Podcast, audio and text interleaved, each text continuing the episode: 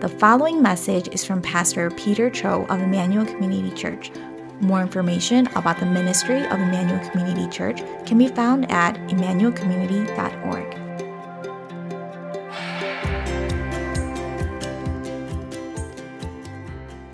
When I was attending university uh, many, many years ago, I was looking for um, an easy elective class, um, and a friend suggested that I take this class called Intro to Film. And when I realized you can get credit hours just for watching movies, I was like, sign me up.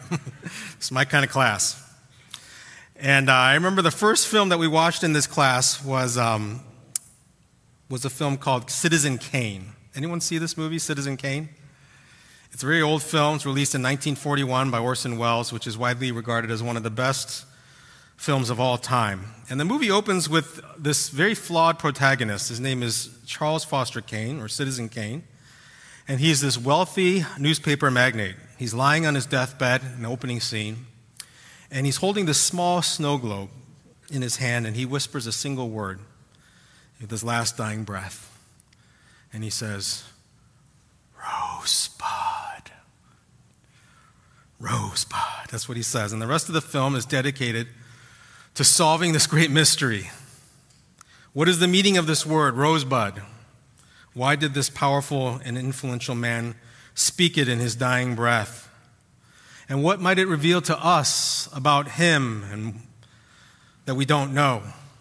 And so the audience is taken through a series of flashbacks of the rise and fall of Citizen Kane's life in the hopes of discovering the meaning of this word. And you know, maybe think I know many of us have parents right now who are aging rapidly and their health is deteriorating very quickly, and it's so hard to walk through a season like this. And yet, one of the blessings I think that comes from this experience is that it kind of forces you to talk about the things that matter, right? Like what is most near and dear to your heart quickly comes to the surface when, when you feel like time is running out. You don't want anything left unsaid. And so, in those last tender moments, final words are held closely and they're remembered and they're treasured. And if our final words matter so much, I think it's important to, to ask, like, what were Jesus' final words in his last days? And after several years with his disciples, teaching them about the good news of the kingdom, performing miracles, spending nearly every waking moment with them, what does Jesus have to say in his last moments? What does he reveal that is of utmost importance to him? Well, thankfully, unlike Citizen Kane, we don't have to wonder or try to solve this mystery. The Apostle John records exactly what Jesus says in the upper room just days before his death. While sharing a Passover meal with them, he says quite a bit. But I think so much of what he shared that night can be summarized in these two verses in, that we find in John chapter 13. And Jesus says this He says, A new command I give you love one another. As I have loved you, so you must love one another. By this, everyone will know that you are my disciples if you love one another. Now, Jesus could have said anything at this point, and yet his primary concern before he leaves his disciples seems to be how they would go about demonstrating their love for one another. And up until this point, all of his disciples, they've been jockeying for positions of power and of prominence. They want to ride this wave of popularity with Jesus. And they're not even trying to conceal their selfish ambitions in front of one another.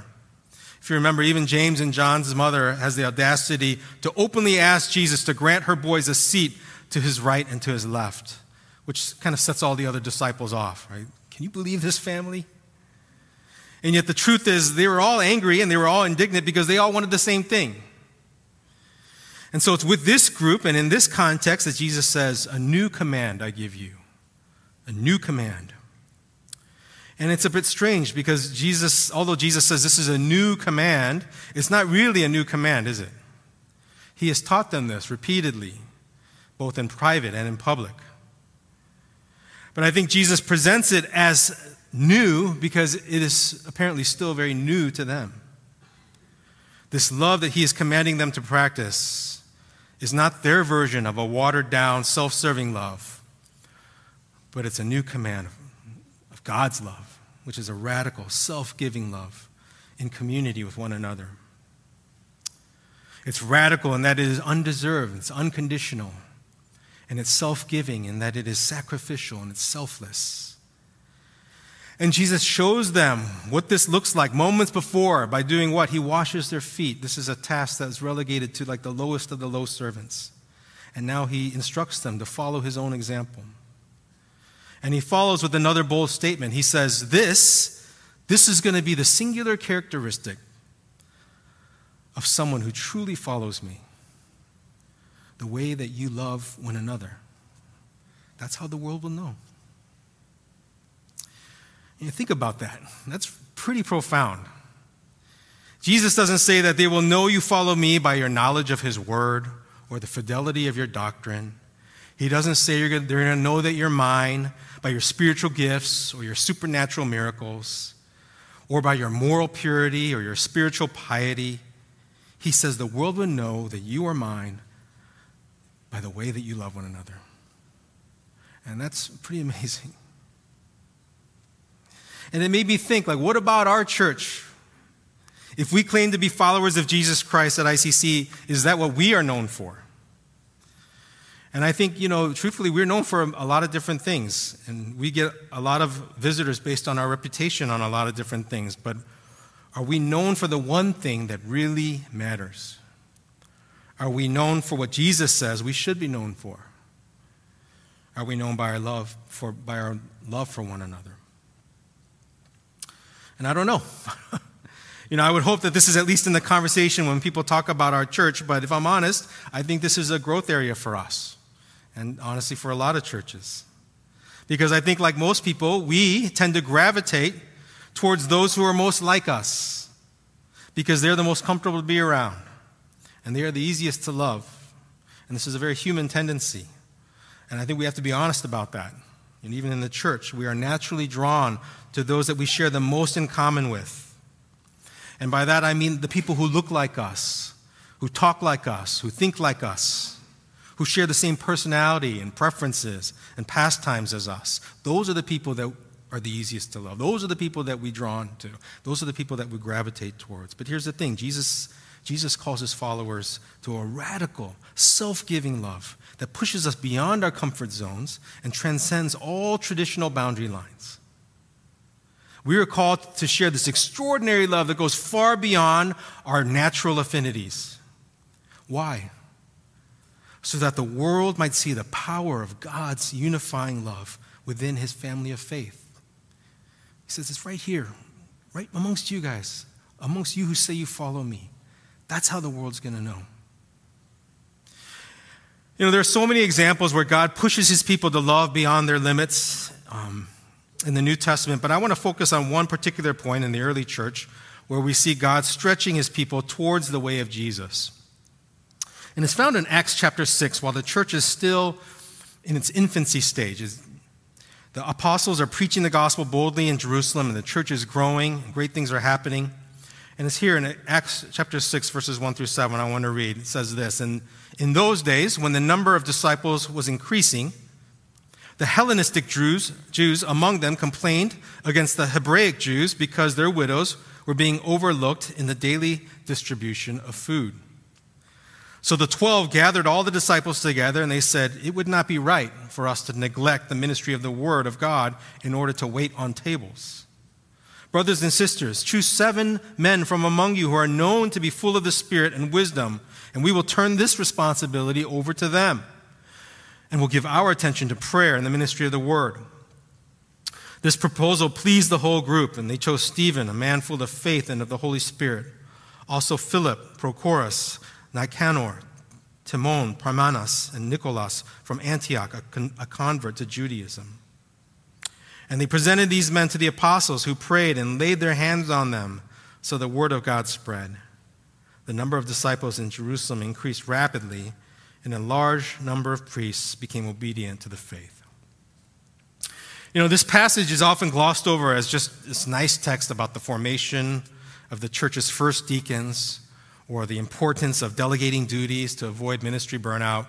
But I believe God is giving us um, more than just information on church history or instruction on church polity. He's, this is the first recorded conflict within the early church. And Luke, who is the writer of Acts, he doesn't shy away from the fact that it's between two groups of people that are different.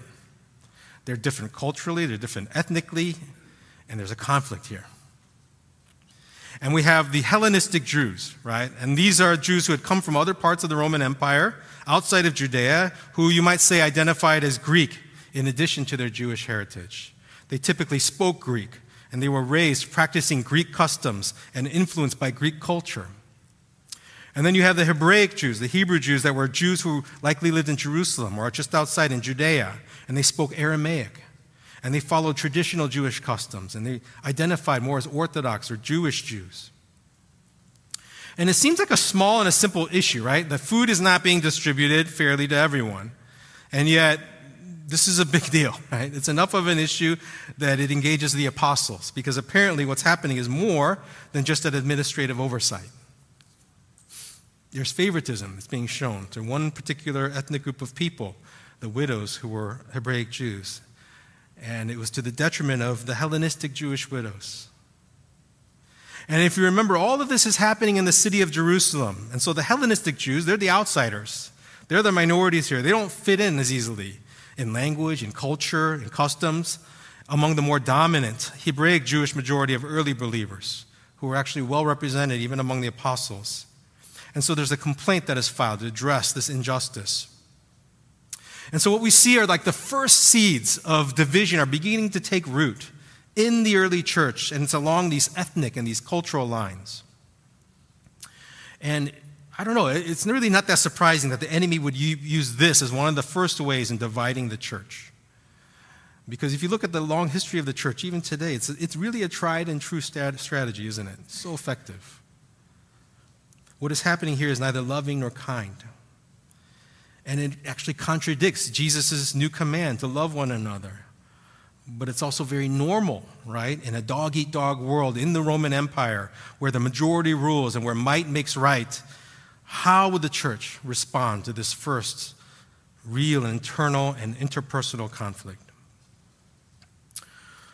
You know, I love the way that the apostles handle this because they do it in such a wise and a winsome way. First, they could have easily allowed this issue to just exhaust all their time and energy, but they immediately recognized look, we cannot get distracted here from what God has called us to do as apostles. We got to continue to dedicate ourselves to the ministry of the word, the teaching of the word, and to prayer because they knew that the only way that the church could grow in their love for one another was to, continue to disciple them in their love for God through the teaching of the word and through prayer. And so they knew people have to first receive a supernatural love before they can love supernaturally. And it's notable that they didn't let this racial injustice distract them from their gospel calling and committed themselves to just keeping the main thing the main thing. I think it's very important. But if you look at the text, they didn't, they didn't minimize this issue either. They said, we really need to deal with this. And so they empowered the brothers and sisters, both the men and the women of the church, early church, to choose seven trustworthy men of character to oversee the distribution of the food for the broader church. And we're given the names of each of these seven men Stephen, Philip, Prochorus, Nicanor, Timon, Parmenas, and Nicholas. I think we're given their names for good reason. Luke wants us to know that they're all Greek names, which means the very first deacons were, were likely from the Hellenistic Jewish community. One was even a proselyte, a, a Gentile. And these men would not only have the character, but they would have the empathy to ensure that those who weren't being cared for would now be cared for, which not only promoted unity and love within the early church, but also played probably a key role in bringing the cultural and language gap between these two groups together. And this was all done under the direction of the Holy Spirit. And you can see how it was a pivotal moment that allows the early church to continue to grow so that we're told even the priests, the most orthodox of the Hebraic Jews, were won over. And you know, I, I don't know, this is so encouraging to me because I think it gives us a glimpse into the heart of God and His desire for us. That we all come together, unified by our love for Christ, to the glory of God as a witness to the world. And this is one of the first times the disciples are challenged to practice Jesus' new command. And as they do, they're brought together in love and the church moves forward. It encourages me to see the church obey this in one of its earliest tests. But it also makes me wonder like, what, what has happened to that church? So many churches that seem to have lost the spirit of love and unity. I want to show a very brief um, interview of America's most famous civil rights activist, Reverend Martin Luther King Jr., who says something very profound um, when interviewed, I think, on Meet the Press back in 1960. It's a very short video. If you can go ahead and play it. I think it is one of the tragedies of our nation, one of the shameful tragedies at 11 o'clock on Sunday morning is one of the most segregated hours, if not the most segregated hours in Christian America. Uh, I definitely think the Christian church should be integrated, and any church that uh, stands against integration and that has a segregated body is standing against the spirit and the teachings of Jesus Christ and it fails to be a true witness. Uh, but this is something that the church will have to do itself. I don't think church integration will come through uh, legal processes. I might say that my church is not a segregating church. It's segregated, but not segregating. It would welcome white members.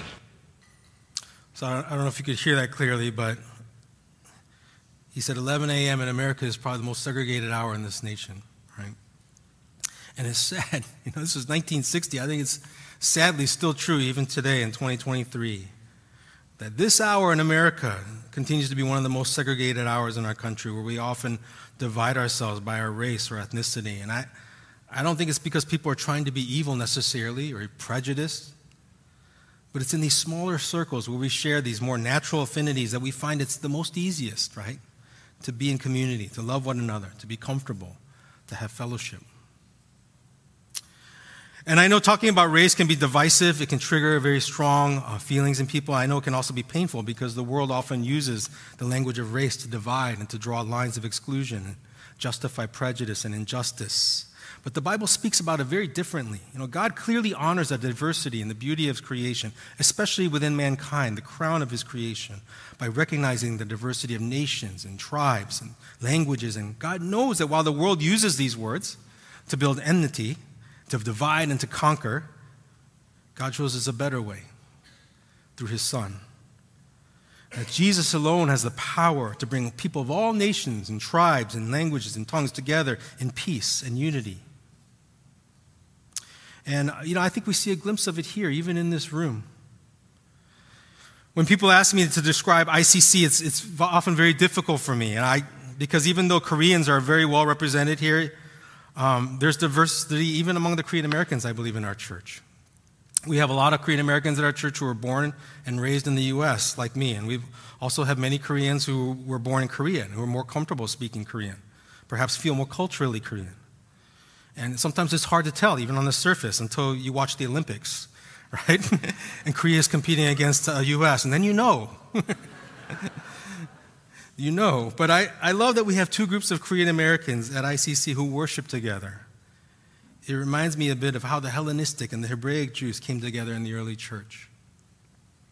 But ICC is not a Korean American second generation church, right? We've never actually been affiliated or part of a Korean church. And truth be told, we have many different ethnicities and nations represented here. We have people who have either come from or their parents have emigrated from China, from Japan, from Taiwan, from the Philippines, from India, and not just Asian countries, but Mexico, Canada, Germany, South Africa, Uzbekistan, Iraq, Syria. We even hired a youth pastor from New Zealand because we wanted some more representation from Oceania. and we have diversity not just among our families, but diversity within our families. Did you know about like one fourth of our church is made up of mixed marriages? I think that's a beautiful thing. And we have not just ethnic diversity, we have generational diversity and people of all ages that are worshiping here. And, and that's one of the things I love most about ICC, because there's no way to explain like why or how all of us will come together in this place if it was not for Jesus Christ. And I think this is worth celebrating because it reflects the glory of God. But I also think loving across boundary lines is still very much an area of growth for us. Just because we worship together doesn't mean that we are truly loving one another. Sometimes the way love is demonstrated or love is denied can be very subtle, just like in Acts 6. So I want to ask how do we consciously or subconsciously draw boundary lines around the ways that we love people who are different from us, even here within our church? And not just ethnically or culturally, but even in terms of our social circles, our education or income levels, our age or gender. I don't think most of us even realize that we do this, but we draw lines around these categories. And we choose to love generously those who are more similar to us versus those that are not. And if I could just press even a bit further here, like who is it that we gravitate towards and talk to even after our services during the fellowship time? Who do we invite into our homes to share a meal? Who is it that we um, spend our vacations with? Who are the people you choose to do life with or seek to surround yourselves with, whether it's at church in your homes or in your choice of small groups, or who we choose to invite to our social gatherings? Are we fulfilling this new command that Jesus has called us to, or are we just defaulting to what's comfortable? You know, we're beginning a new season of community life here at ICC, and I'm actually really excited because we have close to 250 adults who have signed up to participate in some form of small group this year. And um, some of you are continuing with your old small groups, and many of you are embarking on a, a new community life experience. And whether you find yourself, wherever you may find yourself, you're going to have to make a conscious decision right? from week to week on how you're going to engage in this community. And it may be hard because it doesn't fit your vision of what Christian community is or should be. You may be disappointed by the people even around you or in your group because they don't meet your expectations or your desires, or even share your heart, even your heart for the Lord. And if you find yourself in this place, I want you to hear the words of Dietrich Bonhoeffer from his book Life Together. He says this He says, Those who love their dream of a Christian community more than the Christian community itself become destroyers of that Christian community, even though their personal intentions may be ever so honest, earnest, and sacrificial. Those who love their dream of a Christian community more than the Christian community itself become destroyers of that Christian community. You know, that's, those are some hard words, but I think it's a good word for everyone who chooses to be a part of a church. Because we all have like our own vision or idealized version of what Christian community should look like, be it within a small group or within the broader church. But we have to surrender that. We have to surrender that dream to the actual community that God has given us and placed us in. And I know it's not easy to love those whom we may not share much in common with, but that, this is our community. It's a diverse community. And these are the people that God has given us to be in communion with. And if we can love one another more than our dream, then we can be a force for love and for unity. But if we love our own dream or our own vision of what community is more than the actual people God has given us to us to love, then we'll be a destructive force of division and discontent. You know, in its first days, the early church consisted of primarily Jews living in Jerusalem, but as the gospel quickly spread, so did the diversity of the first century church. It brought together just incredibly diverse mix of people in so many ways. Not just different types of Jews, but Gentiles from all over the world, not just males, but fully engaged females, which was unprecedented at that time. It included both the rich and the poor, the outcasts and the influential, the power, powerless and the powerful. This was the makeup of the early church. And you realize part of the reason why so much of the New Testament epistles addresses all these like interpersonal conflicts between groups and individuals is because the people are so different. They're so different from one another in so many ways. And yet, to me, that's the beauty and the messiness of the kingdom. Only God could have brought people from all these places, all these different walks of life, all these nations together under the banner of Christ. And Paul speaks to this in Galatians 3 26 to 28. He says, So in Christ Jesus, you are all children of God through faith. For all of you who are baptized into Christ have clothed yourselves with Christ. There is neither Jew nor Gentile, neither slave nor free, nor is there male nor female and female, for you are all one in Christ Jesus. You know, Paul's not saying that these categories no longer exist in a literal sense or that they're meaningless now. He's saying that for those who are part of the new creation in Christ Jesus, those categories which have always brought about division and separation are now done away with by the unifying power and the love of Jesus. Whether it's cultural or racial, like the Jews and Gentiles, whether it's social or economic, like the slaves and the free, whether it's gender or power distinctions, like male or female, we are now free. We're free to love one another in ways that the world cannot and will not. And yet, what a powerful witness that is. So different from the world. You know, just a couple weeks ago, many of us witnessed the testimony and the baptism of um, Nathan, one of our graduated high school seniors, before he um, departed for college. And it was so awesome to hear him share how, for the first time he visited our youth group on a Friday night, he, he immediately felt so loved and so welcomed. And, and he just said, from the very first night, he knew, I'm, I'm coming back. And then just six months later, he would make the decision to get baptized. And you know, I wish every person that walked through our doors could, exp- could testify to an experience like that, no matter where they are coming from. And I think there are things that we, even as adults, can learn from our own youth students about how to welcome a newcomer with this kind of uncommon love. And when you follow the lives and the teachings of Jesus in the Gospels, you realize that he's always pressing on, he's always redefining our narrow understanding of what true love is. And he does it by challenging us with hard questions like, Who is your neighbor? Right? Oh, it can't be the Samaritans, anyone but them. Right? What is forgiveness? No, not seven, 70 times seven. Right? What does generosity really look like? I can't give up my tunic and my cloak. He's always pressing those boundaries, and he didn't just teach it, he lived it. Within his own group of disciples, he assembled such a diverse mix of men and women, and it's amazing they didn't kill each other. If you think about it, we have a blue collar fisherman that's burdened with like a tax, uh, tax debt in Peter, a greedy tax collector who sold out his country in Matthew.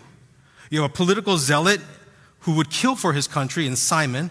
And yet, under Christ's love and leadership, they not only learned how to love one another, they would go on to give their lives to the gospel. And it makes me wonder what could ICC look like if we truly lived out Jesus' new command for a new community? What if we did not observe the world's boundary lines or divisions when it comes to loving one another? What if we were willing to set aside our own vision of what a Christian community is or should be and simply love the people that God has brought into our lives and welcome them as a brother or sister as Jesus welcomed us? Um, I think this is a word that we need to hear as a church. It's not an easy word to deliver but it's a word that um, obviously was near and dear to the heart of Jesus. It's one of his last words for his most beloved. And it's a word for us today. Because in so many ways, we really are no different. The challenges are no different. The struggles are the same. That we live in a broken world, separated by sin, segregated by our natural affinities and we um, also participate, much like the world does, in drawing boundary lines around whom we believe is worthy of our time, our energy, our love. And we need to hear a word like this. And we need to heed a word like this because um, the world needs true followers of Jesus who have not only experienced an extraordinary love, but who are now able to express it.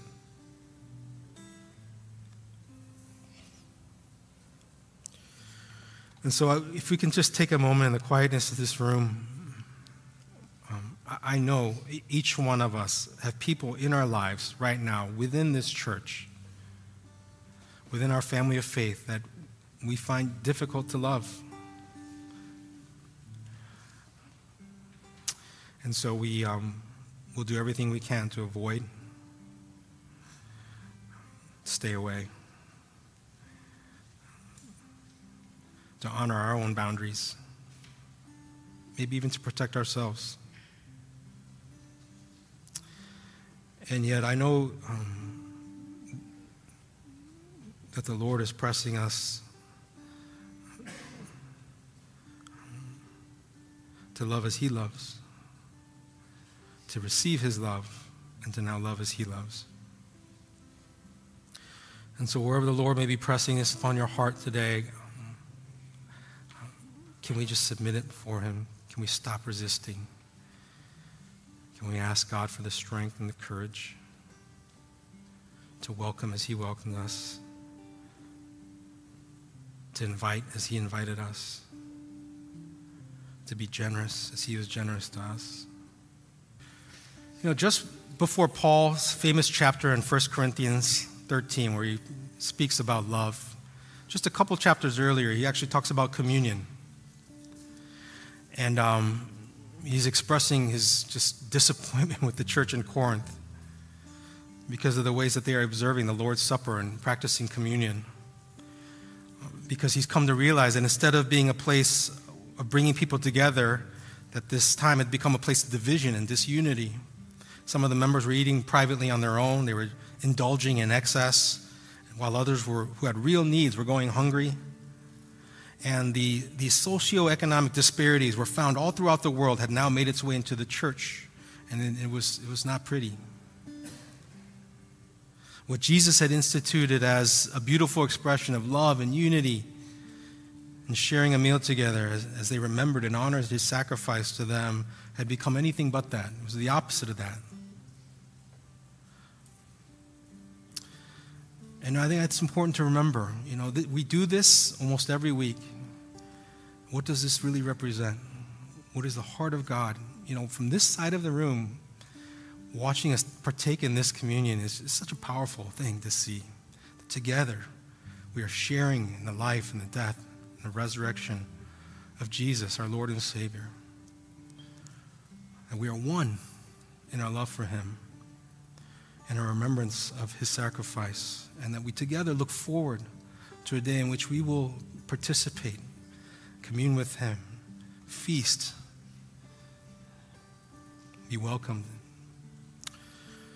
And so let's remember that as we take communion together. We take of this blood which He poured out and sacrificed to us, the bread which was broken as His body was broken on our behalf, so that we might experience wholeness through his sacrifice on the cross.